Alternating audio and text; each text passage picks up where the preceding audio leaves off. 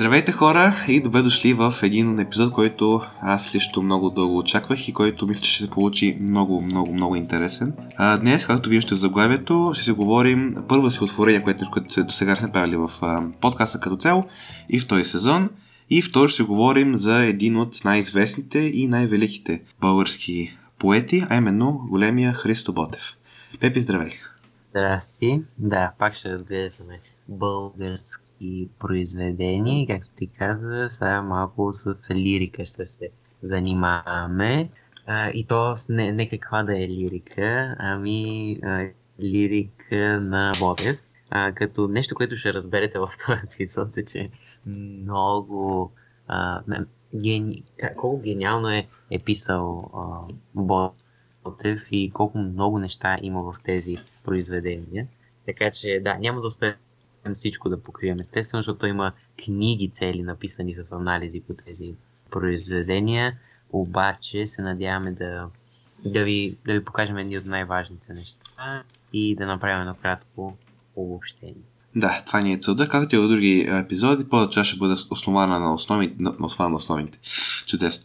Ще бъде основана на най-базисните неща, които трябва да знаем, както за Бътев, така и тези произведения. Втора част ще отида малко по-в детайла, където ще коментираме някои елементи в произведенията, които наистина показват гениалността на създателя им. Но преди да започнем с, произведенията, които просто ще чуете да бъдат рецитирани професионално, за това след малко, няма ние да се пъчим тук като идиоти да ги рецитираме, трябва малко да обсъдим какво значи Ботев за нас защото мисля, че това е въпрос, който трябва да задава всеки българин. Не малкото, тъй като няма как а, човек, който е получил образование в България, да не знае кой е Христо Ботев, но има как да има никакво или доста банално мнение за него. Ние не сме такива. А, лично за мен, Пип после каже своето мнение, разбира се. А, за мен, без съмнение, Ботев е категорично най-великият ни български поет защото в неговите произведения, които макар и сравнително малко на брой, се забелязва такава динамика, такава емоционалност и такава философска мисъл. От страна на създателя, че смятам, че се отличава с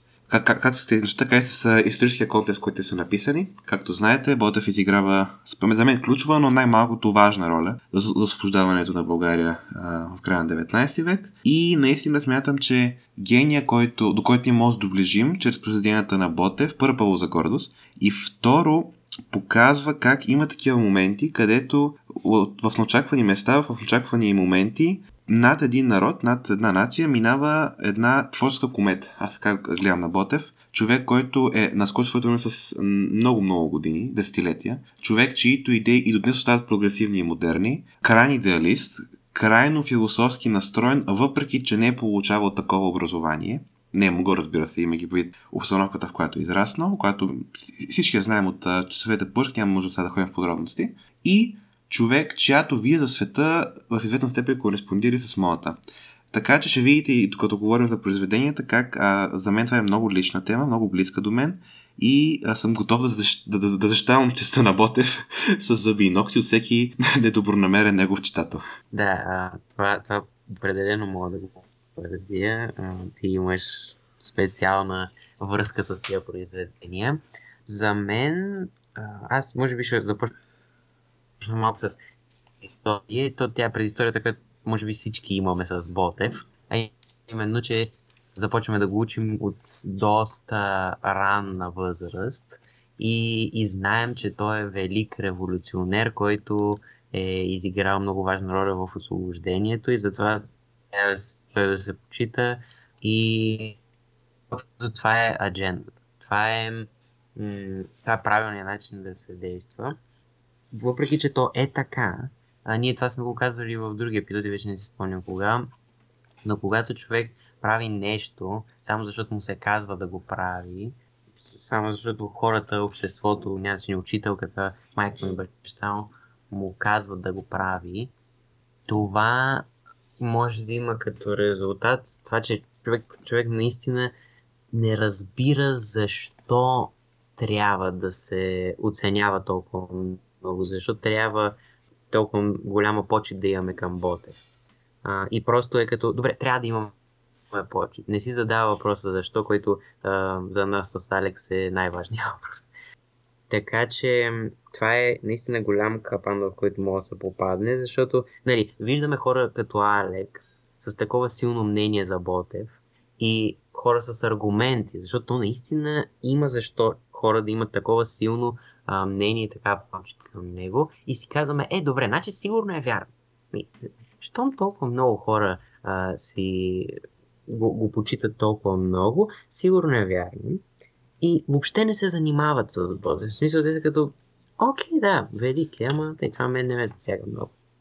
И това е много, много грешен а, начин да се подходи към нещата. И аз имах този начин да подхождане към нещата до преди, може би, две години, нещо такова, когато наистина започнах да чета тия произведения с много, много по-отворен от преди. Тоест, аз си се представях да, да бъда в неговото положение и това много, наистина много ми помогна да разбера защо този човек е толкова велик, защото когато се поставиш в мястото на такъв човек, виждаш какво наистина е направил. Защото като ти се каже в учебника, той е революционер и се жертва за България, това нищо не знае. Обаче, ако човек си представи, той е можел да живее един живот с любима, можел е си направи семейство, можел е а, да живее както ние ще живеем. Не естествено а, съвсем същото както ние, защото живеем в различни времена, но е можел да води един нормален, спокоен живот и вместо това е решил да се бори за един идеал, за една страна, за едни хора, за, свой, за своите хора, за своята страна и, и да умре за това нещо. И когато аз си представих, аз да отида на бойното поле и да умра за един идеал, е тогава ми, не, как скажа, ми светна кружката и бях като, а, е, това е, значи, това е толкова невероятно. И тогава започнах повече да разбирам, бе, всъщност, това наистина е м- велико, наистина е нещо, което а, човек трябва да го почита. И когато започнах да чета по този начин неговите а, произведения, те станаха изключително а, м- силни емоционално за мен. И, и започнах общо взето да гледам Ботев на, много, по един много по-различен начин. Въпреки, че а, на, на повърхността и в двата случая имам голяма почет към него. Така че това мисля, че е много важно и това аз мога да кажа от личния си. Да, наистина е много важно, според мен, да имаме някакво отношение по-лично към хора, хора като Ботев. А, да, и сега мисля, че вече сме ви подготвили, така да се каже, да преминем към първото отворение, вече коментар, именно до моето първо либе, което ми е намерило отворение от а, Христо Ботев. Ще го чуете в, в изпълнение а, на Теодора Духовникова, като а, ще, разбира се и другото произведение от а, друг човек да го рестира. Да кажем, ние не, нямаме никакви права на тези а, аудиофайлове на рестирането и ще намерите линкове към оригиналните видеа, които ние взимаме, а, звуковите, звуковия файл, долу в описанието. Това е се окаже, защото не трябва да бъдем и законосъобразни в крайна сметка. Така че да, а, приятно слушане и ще се върнем след малко.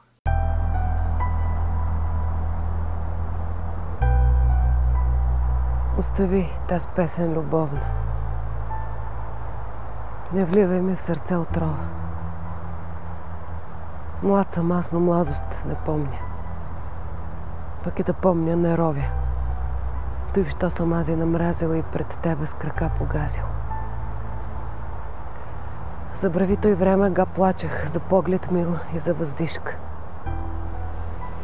Роб бях тогас. Вериги влачехта за една твоя усмивка. Безумен аз света презирах и чувства си в кълта увирах. Забрави ти онес полуди. В те гърди вече любов не грее. И не можеш я ти събуди там, де скръп дълбока владее. Де всичко е срани покрито и сърце зло, в злоба обвито. Ти имаш глас чуден. Млада си. Но чуеш ли как пее гората? Чуеш ли как плачат сиромаси? За този глас ми купне и душата и там. Тегли сърце ранено там. Де е се с кърви облено. Омахни те с думи отровни. Чуй как стене гора и шума. Чуй как е чат бури вековни, как нареждат дума по дума приказки за стари времена и песни за нови теглила. Запей ти песен такава. Запей ми, девойко, на жалост. Запей как брат брата продава. Как гинат сили и младост. Как плаче сирота вдовица и теглят бездом дечица. Запей. Или мъкни, махни се. Сърце ми вече трепти, ще хвъркне. Ще хвъркне изгоро, свести се. Там, де земя гърми и тътне, от викове страшни и злобни и предсмъртни песни надгробни. Там. Там буря кърши клонове, а сабля ги свива на венец. Зинали са страшни долове и пищи в тях зърно от свинец. И смъртта и там мила усмивка, а хладен гроб, сладка почивка. Ах, те с песни и таз усмивка, кой глас ще ми викне за пее? Кървава да вдигна напивка, от коя и любов не мее. Пък тога си сам ще запея. Що любя? И защо милея?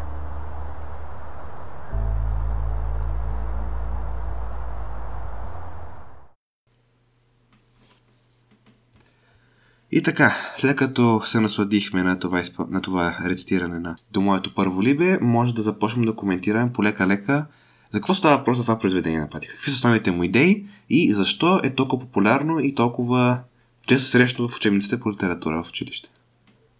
Да, общо взето, както заглавието вече ни а, може да ни покаже, а, това е текст, който е поетически текст, който е организиран като разговор с а, любимата за житейския избор на, на лирическия аз, на родолюбеца, а, който трябва да преосмисли м- екзистенциалните стойности на живота и смисъла на своето съществуване. И общо взето това е... Този смисъл ще го търси в в любовта, ще го търси в обществения дълг, ще го търси в смъртта и ще го търси в свободата. Така че това ще, това ще е една основа, на която ще стъпи това произведение. Точно така, на практика това произведение е една вътрешна и не толкова вътрешна полемика на лирическия говорител и на самия Ботев, разбира се, защото се противопоставят две изключително силни емоционални мотивации за действие. От една страна имаме любовта, имаме личното щастие, имаме стремежа към продължаване на рода и стремежа към а, създаване на семейство. От друга страна имаме обществения дълг, желанието за постигане на идеал, който в случая на Ботев, и това въжи за цялото творчество на Ботев, разбира се, е свръхценността свобода. И това е една творба на предопределението, защото на практика вътре в самия текст нямаме промяна от една позиция в другата. От начало до края, до края имаме едно отричане от личното щастие в името на общо щастие, в името на общественото щастие. Имаме отказ от правото на житейско битие в името на съдбата, историческата съдба на народа. Това е едно решение, което взима личния говорител, но той го взима, по-скоро вече го е взел още в началото на произведението. И това е един модел на практика, който бива заложен от Бот в нашата литература, който ще се срещне, прочим, и при други произведения, при Яворов, при Гео Милев, в различен, в различен контекст. И да малко, сега съм казал, трябва да поговорим за композицията. Имаме 9 строфи, като всеки три представят съответно миналото, настоящето и бъдещето на героя, като тази универсалност на времето а, и абстрактно като и времето като цяло и конкретно в житейския път на личния говорител показва колко сериозен и колко съдбоносен е изборът между лично щастие и обществен дълг, като тези неща, разбират, са напълно несъвместими в а, случая на Ботев. Сега по-конкретно, а, в първата строфа а, се показва любовта на лирическия говорител към либето, но и също така а, желанието за споделяне на житейския избор, който лирическия говорител е а, направил и желанието всъщност, всъщност да бъде разбран от а, либето, като а, той общо взето ам, показва, не, показва любовта си чрез изрази като а, песен любовна, а, и миналото си, като с е, израза плачех за поглед мил и, въз, и за въздишка. И след това, а, вече по-натам, в следващите строфи ще, ще се разгърне идеята за това какво той издава. Точно така. В тази първа част, разбира се, имаме и две много силни чувства, освен любовта към любото, която това също така трябва да се каже. Това не е ситуация, в която а, героят вече не обича ливето. Напротив, той обича изключително силно, но въпреки това към а, тези първи три строфи се усеща чувствата на омраза и на разкаяние. Омраза към всичко, което му пречи да се чувства свобод, свободна и пълноценна личност. Това се разбира в а, стиховете той, той, той съм мази на мразо и сърце зоба в зоба обвито и разкаяние към неизживяната пълноценна младост, която е била посветена на любовните поводи, от които сега той трябва да се откаже. А цитирам, Млад съм, но младост не помня, пък и да помня не ровя той, що съм ази намразил. Той е намразил своята загубена младост, макар че посветена на любов. И постепенно те чувстваше парасни и в страдание, в бурно въодушевление. А, страдание, породено от състоянието на държавата и народа, което на петък е робско състояние. Той, той нарича клети си ромаси, сирота вдовица, без дом дечица и бурно въодушевление и готовност да саможертва на практика от предстоящата борба за положение, което той сам решава. Това вече отиваме вече към бъдещето, което той вижда за себе си, което е еднозначно. Той е участие в борбата, цитирам, сърце ми вече трепти, ще хвъркне, смъртта и там мила усмивка и хладен гроб сладка почивка. Накрая мога да забележим и, че дори Ботев до някъде идеализира смъртта, осъзнавайки, че това е най-вероятният изход от неговото участие в освободителната борба. И общо взето, а, тук нали, виждаме как а, най- най-основната идея в това произведение е противопоставянето между любовта и избора на, на лирическия говорител. И то всъщност интересно е тук, че лирическия говорител сравнява любовта с родството, т.е. с една зависимост, която не му позволява да поеме по пътя, който Алекс каза, нали, по който лирическия говорител иска да поеме. И следователно тази любов се превръща в нещо невъзможно, колкото и реализирането на любовта се превръща в нещо невъзможно, защото, както казахме, физическия говорител обича либето и продължава да го обича, но това не, не, не може да се реализира на фона на народното страдание. Тук може малко да загадна какво ще говори повече във втората част по, по тази тема, именно, че Ботев упражнява една много интересна и много двустранна критика към любовта в, в това произведение. От една страна, рационално той казва, че любовта случай е неморална. Тя е неморална, защото не може в състояние, в което имаме народно страдание, където има необходимост от това човек да се застъпи за своите идеали и тези идеали засягат, разбира се, цялата нация и цялото нейно бъдещо, най-малкото съществуване, като, като независим субект. Но в, в този контекст човек не може, не е морално да избере личното щастие. Това е едната страна. И, съм, и емоционално, нещо, което пак ще отивам много във втората част, той, Ботев, Лисия говори това произведение, се обръща към а, своята любима, към либето хубаво. Това е най-нежния, най-популярният и най-силният образ в нашия фолклор и в нашата традиционна литература, на Вазна и така нататък, на Петко Савейков. И той към ето този много силен образ казва запей или млъкни, махни се. Ботев си позволява да говори по този начин на най-скъпоценния, най-нежния и най-силния образ в нашия фолклор. И това разбира се не го прави от неуважение към фолклора ни, прави го за да покаже колко е трудно всъщност на човек в такава ситуация, говорейки очи в очи, предполагам, това задава като контекст произведението, очи в очи с любимата да каже ела с мен, разбери ме, запей, роля на песта също коментираме след малко, това произведение или махни се, или се отдалечи от мен. И разбира се, може да добавим към това и че огромната форма е заповедническа, казано разговорно. А, така че да, забелязваме многопластовостта на критика, която Ботов упражнява към любовта. И докато в, по принцип в много произведения любовта е едината на пиедестал, тук тя е принизена до неморалност и до отрова, както Пепи каза. Да, другото, което е и това още ще го обсъдим и във втората част, е, че толкова много ни се, понеже любовта е едно от най-силните чувства, да не кажем най-силното, то, толкова много а, му се иска на героя а, да, това да е да може и да изпита любовта, обаче напълно рационално осъзнава, че това е, както ти каза, неморално и че това всъщност би, би било лъжа. В смисъл, той, той би сам себе си, той би се самозалъгвал по този начин, защото м- така игнорира, съзнателно игнорира а, болките и смъртта, които а, са по цялата българска земя по това време и, и като цяло игнорира робството и ситуацията, в която се намира България. Така че това за него е а, тъжно и затова е толкова емоционално това, това произведение, но а, и той разбира защо нещата са така както са и съвсем рационално взима решение да, да се жертва за свободата и да, да се откаже от любовта. Да, тук на практика имаме челен сблъсък на любов и свобода като идеали. Като интересното е, че не може да кажем, че едното е раз другото емоция, тъй като той емоционално е влюбен в либето си и емоционално обаче иска да не е влюбен. Иска, иска да се откаже от любовта. Кам емоционално, тъй като желанието на личния герой на Ботев да се включи в, в борбата за освобождение въобще не е само рационална. А, той говори по такъв начин тази борба, че си проличава и неговото емоционално желание да бъде част от нея. И точно този конфликт между две много силни чувства в личния говорител, желанието, желанието копнежа, емоционална свобода и разбира се любовта, която той неизменно изпитва към, към либето, а, предизвиква този тригизъм над фрубата и, и я прави толкова велика и толкова вечна за нашата литература. Защото това е конфликт, който много често имаме и ние, разбира се, в много по-ежедневни измерения – в днешно време, ако замислите, не са малко случаите, където, пак това е доста по-тривиален пример за това, което се случва в произведението.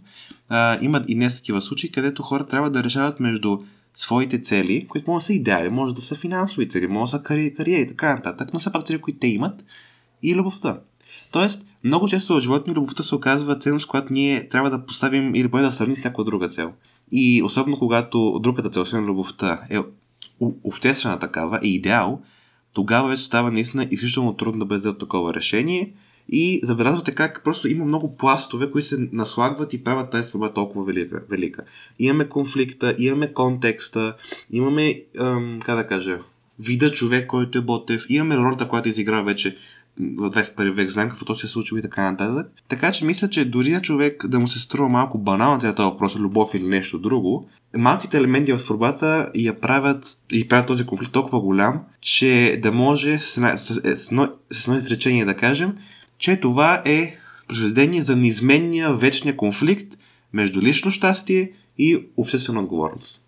Е, сега да го за обществена отговорност може да преминем и към, към следващото произведение, което а, говори за това и е много то е общо зато следващата стъпка след, след до моето първо либе следва борба, така че мисля, че сега ще, ще е най-добре да, да чуем и, и това произведение.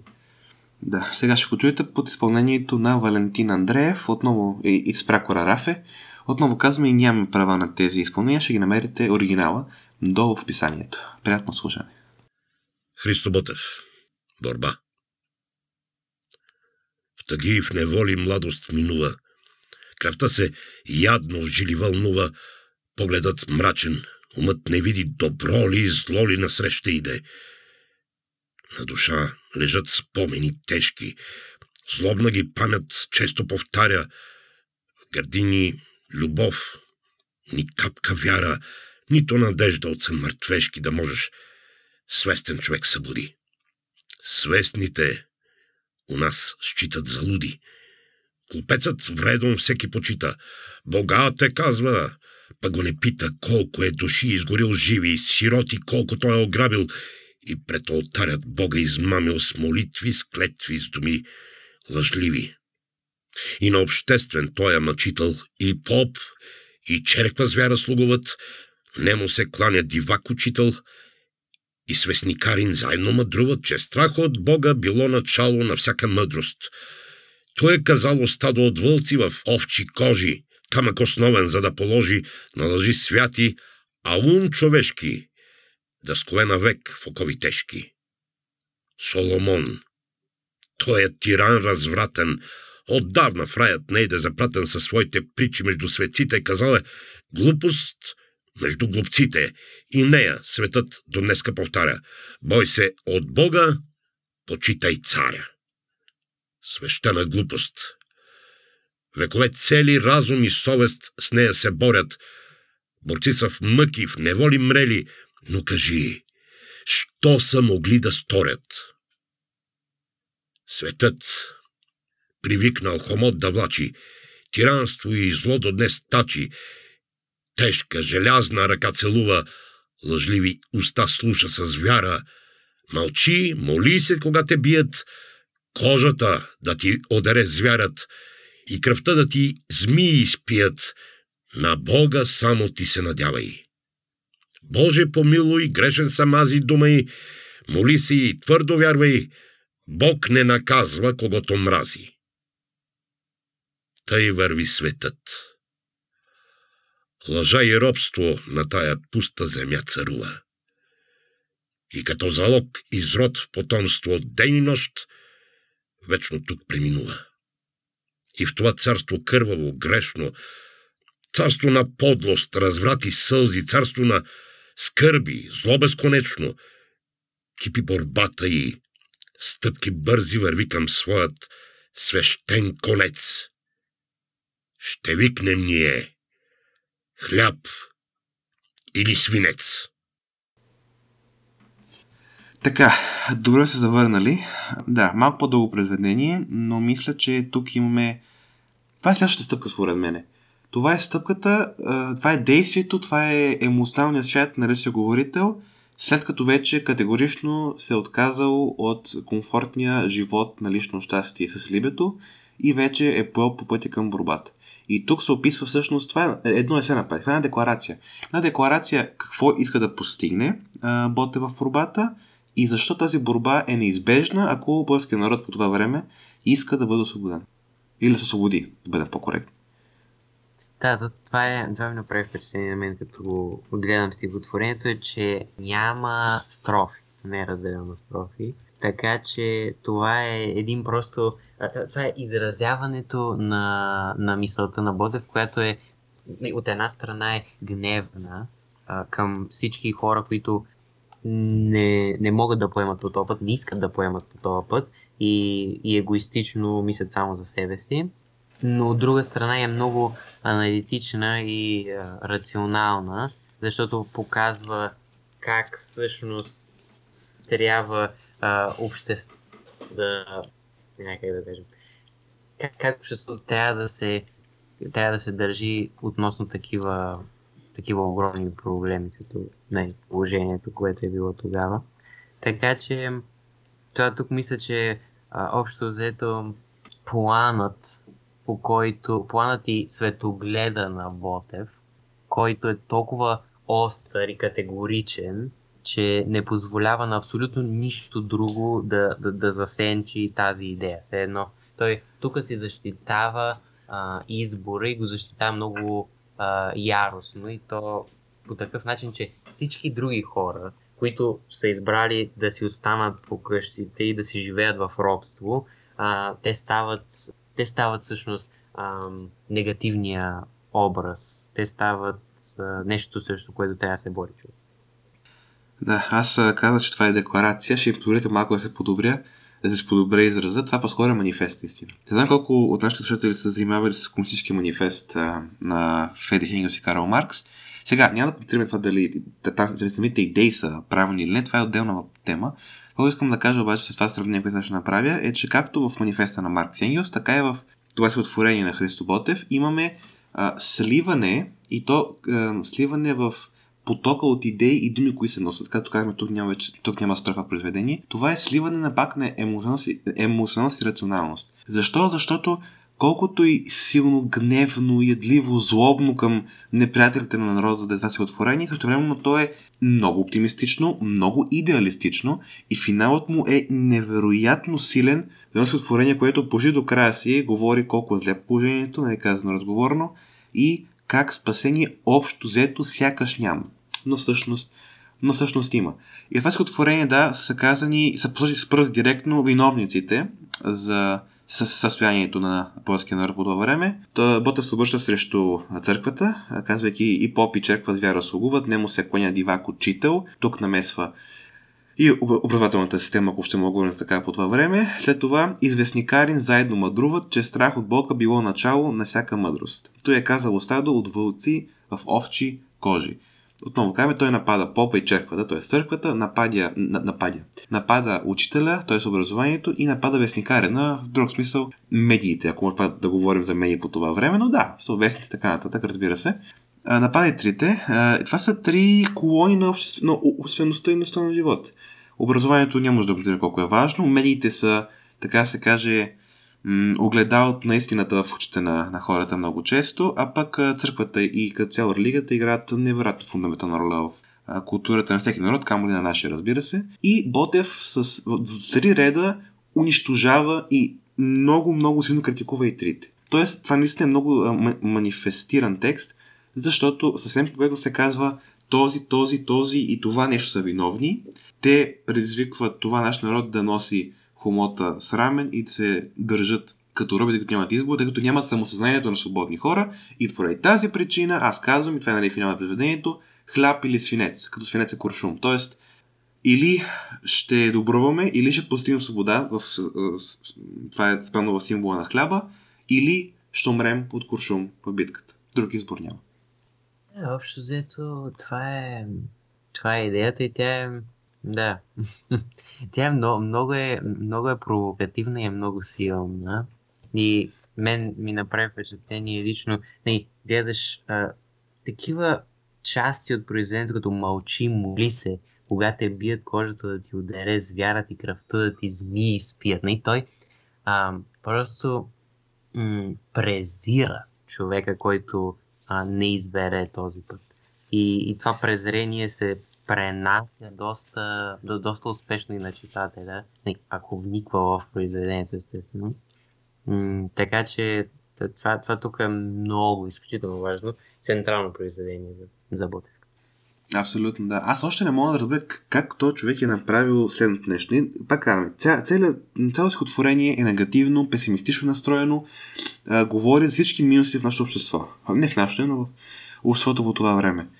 И само си позволя малко да повторя края на произведението. Той казва, и в това царство, кърваво, грешно, царство на подост, разврат и сълзи, царство на скърби зло безконечно, и после изведнъж кипи борбата и за стъпки бързи, върви към своя свещен конец, ще викнем ние хляб или свинец. Без никакво предупреждение, от казвам, че, че, че този свят е царство, и внимание, думата царство, т.е. казвайки, че има цар – че има еднолична и транична власт. Не това е да каже. На полос така, така, така, после казва веднъж кипи борбата.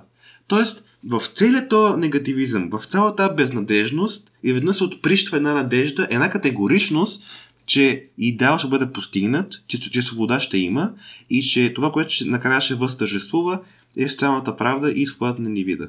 Въобще, как го постигат това нещо, чисто литературно, ако щете, ми е непонятно. Буквално, дори на, на, на, на безконечно, има удивителен знак накрая, т.е. край, приключихме. И после с малка буква кип, кипи борбата. И някакси, това не е странно, и някакси се усеща като правилно, като да, от многото негативизъм се ражда надежда. Звучи абсурдно, но Ботев го постига. Не, знаеш ли на какво ми напомня, сега като, сега като се замисля? Защото а, той говори за всичко, което а, е грешно, което не е правилно в обществото. И, и го говори по такъв начин, по който да предизвика гняв от, от човека, който го слуша или го чете. То гняв се натрупва, натрупва се, натрупва се, натрупва се, натрупва се и накрая той иска да каже, добре, сега имаме целият този изграден гняв и то гениално изграден с всички а, тези цитати, които прочетахме. И сега то гняв ще го насочи. И ще го насочим към едно нещо. Ще го насочим към е тия хора, ще го насочим към тая кауза и това. И това ще е революцията и това. И накрая, точно това ми напомня, не знаеш как в тези историческите филми, когато не, царя или владетеля е на кон пред цялата си войска. Да. И, и ще е точно момента преди да започне битката. И той изнася една реч. И е тия, тия думи, последните, в това произведение са точно, как, както аз си представям, а, владетеля да каже последните си думи преди да започне битката. Все едно, това е, да, е, е, това е шанса ви да, да станете безсмъртни, това е шанса ви да постигнете нещо повече а, от самите вас, да, да осмислите живота си все едно, което е просто да, уникално. Да, точно. То все едно, когато кажеш хляб или свинец, все едно, е, цялата армия се вдига нагоре мече като да, да и тръгва, да. Точно, да. Да, да, еми, какво да кажем? Говорим си за много, много, много... Е, не мога да събера думи дори за тези отворения, но да. Мисля, че това е добро място да спрем в тази първа част. Разбира се, като мои слушатели има още много за какво да си говорим. Аз ще поговорим, разбира се, и втората част за някои детайли, за някакви моменти, които допринасят както литературно, така и чисто емоционално за идеите, които има в този текст. Надяваме се да ви хареса този епизод, няма да би информативен. А, също така се надяваме това да е било една перспектива и за училище. Ако са ученици, които сега ще учат някакво произведение на Ботов или пак тези две, тъй като и двете се учат в 11-12 клас в българската система, поне по нашата, а, тъй като не знам Монко може да реши следващите няколко да, години. А, така че да, може би и така си помогнали малко с някое домашно или нещо такова. Ако е така, супер. А, ще видим втората част. Ако не, ще видим седмица, където ще коментираме едно друго а, произведение. Ще се върнем, аз ще го кажа, но се върнем отново към епоса следващата, следващата събота. А, до тогава за нас, от нас по-скоро, чао-чао. Чао, чао.